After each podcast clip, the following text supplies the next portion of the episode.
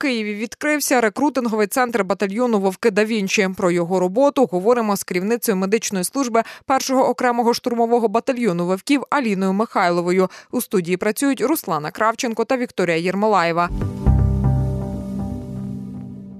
Звісно, хочемо запитати, чим буде займатися центр, які стоять задачі, і е, виходить, що вже пару днів, так як він відкритий, що вже встигли зробити. Розкажіть, будь ласка.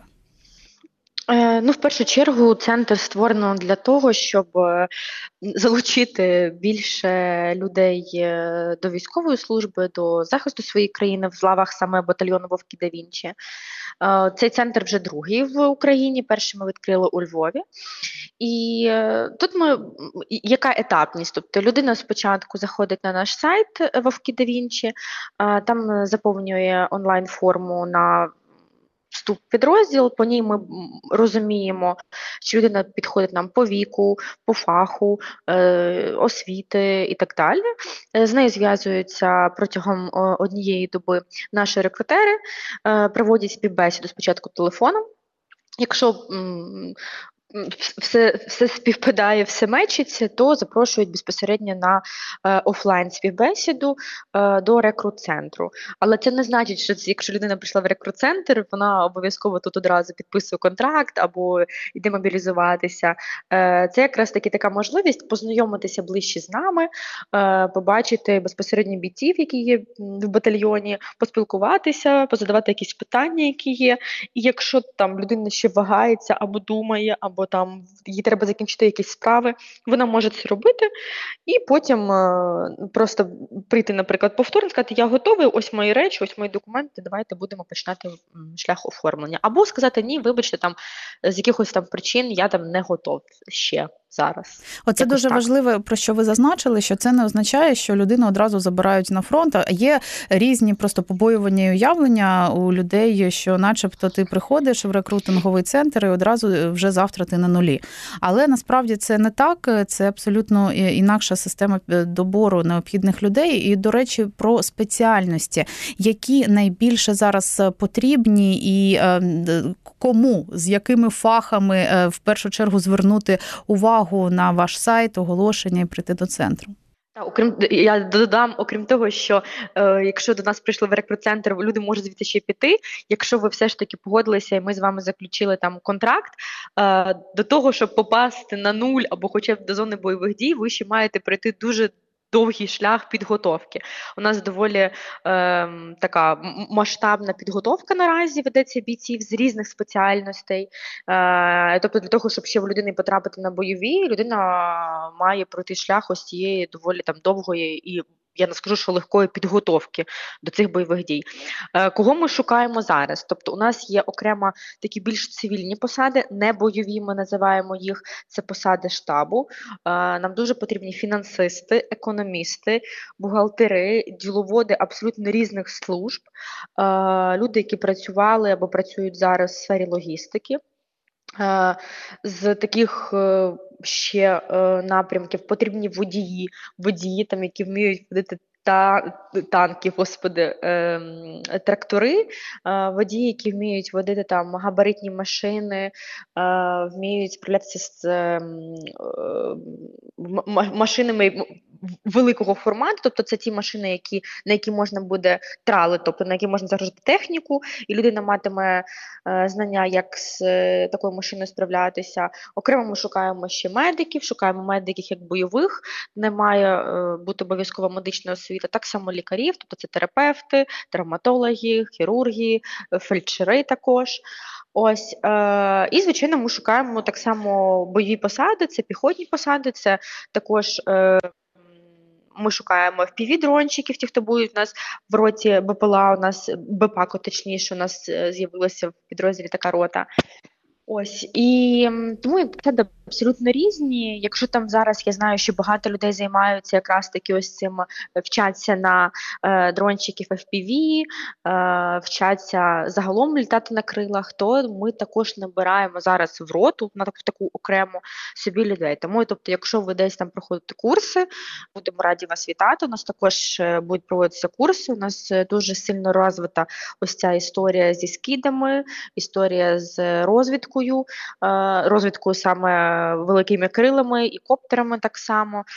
Тому якби будемо раді вітати абсолютно всіх. А якщо там ви вагаєтеся і не знаєте, ким ви зможете, як ви зможете згодитися, то просто заповнюйте анкету і по вашим там знанням або вашою освітою, вашим досвідом ми зможемо підібрати якусь вакансію, наприклад, і запропонувати її. І навіть якщо людина приходить і вона просто хоче кимось стати, та штурмовиком, наприклад, чи я не знаю, чи фельдшером, можливо, але каже, що вона не має відповідних знань, і ви можете забезпечити якесь певне навчання, так? Ну, фельдшером, на жаль, ні, тому що це має бути відповідна освіта. Але якщо людина каже, що не хоче бути бойовим медиком і не має взагалі ніяких знань, ні з тактичної медицини, не з в принципі там тактики бою, то ми ось цього навчаємо просто з нуля. Тобто, якщо людина собі м, вирішила, що вона хоче бути бойовим медиком, а це є бойовою посадою, то о, з моєї сторони, я як начмет, я забезпечую повністю знаннями з тактичної медицини. Але тут є ще друга історія про те, що ми також навчаємо тактики бою е, топографії, орієнтування на місцевості, і от це там друга складова, якою якою ми також будемо навчати. Так само, так само, якщо там е, оператори FPV, так само, якщо немає знань, але хочеться бути оператором FPV, і є якісь, наприклад, якась технічна освіта, бо вона все ж таки там буде перевагою, то ми так само з нуля можемо навчати. От є е, парочка уточнень і питань від слухачів. Теж перше питання це щодо жінок. Чи жінок так само ви приймаєте і можете навчати і забезпечити якоюсь посадою? Е, жінок ми не беремо на бойові посади, е, окрім там медичної служби моєї, якщо у вас є медична освіта. Е, у нас є дуже багато, ну дуже багато, достатньо жінок. Вони займаються, наприклад, цивільно-військове співробітництво. Це ми називаємо патронатною службою. Її очолює у нас також дівчина. Вона займається. Е, пораненими вона займається загиблими, підтримкою сімей, оформленням документації, супроводом сімей ось на цьому шляху отримання там певних довідок, так само з пораненими. Це ось е, супер важлива робота. І нас насправді там не вистачає людей, елементарно не вистачає навіть водіїв на ось цей на цю патронатну службу. Так само у нас відкриті абсолютно всі посади в штабі для жінок. Тобто, ось це те, що я проговорила: фінансисти, економісти, бухгалтера, діловоди, е, абсолютно всі посади відкриті світі, але там відповідно треба мати від. Певне фахову освіту, також базову, але, на жаль, на бойові посади, тобто там в, ем, скажімо, штурмовики, е, у нас така політика, що ми не набираємо жінок. Але в медичну службу знову ж таки, у нас медична служба моя також вона виїжджає на передок. Якщо у вас є освіта, е, якась медична, то ми приймаємо туди дівчат, жінок також. Так, я нагадаю, що керівниця медичної служби першого окремого штурмового батальйону Вовки да Вінчі Аліна Михайлова з нами на прямому зв'язку. І ми говоримо про рекрутинговий центр, який в Києві відкрився. І е, питання щодо того, до вас в рекрутинговий центр можуть прийти тільки ті, хто ще не мобілізований, чи можна ще якось перевестися з інших батальйонів? Ось таке питання ставлять слухачі. Можна перевестися, звичайно, це друга опція. Е, тобто, якщо у вас ви наразі проходите службу в підрозділі Збройних сил України, то у вас є можливість перевестися до нас. Також треба заповнити форму е, ну, цю Google анкету на сайті, і там вказати про те, що ви хочете перевестися. З вами також зв'яжуться, отримують інформацію. Якщо у вас буде можливість приїхати в рекрут-центр або у Києві або у Львові, це буде супер перевагою, але ми розуміємо, що так як ви на службі, може не бути такої можливості. З вами переговорить безпосередньо, якщо ви перев... ви кажете, наприклад, да, там що ви оператор ем, БПЛА, то з вами зв'яжеться безпосередньо ваш е, потенційний командир в нашому підрозділі, проведе свою внутрішню співбесіду, і тоді будемо подавати вас на перевод. Так само, якщо переводиться, наприклад, лікар з іншого з іншої бригади, то співбесідувати цього лікаря буду я, так як я керівник медичної служби, і людина буде переводитися до мене безпосередньо. Тому якби ось таким чином ми робимо переводи. Так, поки що е, питань питати про те, наскільки в Києві популярний ваш рекрут-центр ну немає сенсу, бо два дні він тільки як працює. А от у Львові він вже відкритий. Наскільки охоче містяни та й ті, хто просто проживає у Львові, люди долучаються, приходять, телефонують. От ви бачите попит. Е, та у нас е, насправді анкет, е, яких подано онлайн за ось цей час. Ну давайте назвемо це там хай ну майже місяць, три тижні. У нас близько тисячі анкет. Тобто це доволі велика, великий обсяг. Ми їх опрацьовуємо. На сьогодні у нас опрацьована вся ця тисяча анкет.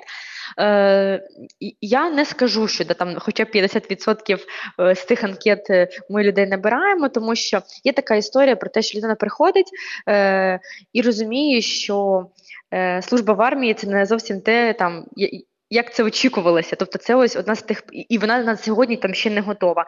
Тобто, це одна з цих переваг, яку надаємо ми в рекрут-центрі, Що ви приходите, ви можете задати питання, на які ми вам щиро відповімо. Ну тобто, в мене сьогодні я також провожу співбесіди. У мене сьогодні була співбесіда з бойовим медиком, і він мене запитує, чи моя посада є бойовою, і я буду змушений там виходити з хлопцями там на позиції. І я йому чесно кажу про те, що так, звичайно, тому що ваша посада передбачає це, і ваша по факту робота є тим, що ви позиції маєте евакуйовувати бійців до мене на мою медичну службу.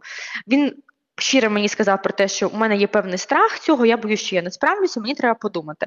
Я пояснюю, що я розумію цей страх. Мені насправді я там, коли сама виїжджаю за пораненими, у мене завжди є страх того, що я можу чогось теж не справити, чогось не знати, так. десь затупити. І це нормально, і це природньо. І людина сказала: я подумаю декілька днів, переговорю там з друзями і з іншими, і я на вас вийду. Тобто угу. у нас живе спілкування, в якому люди можуть почути повну інформацію правдиву.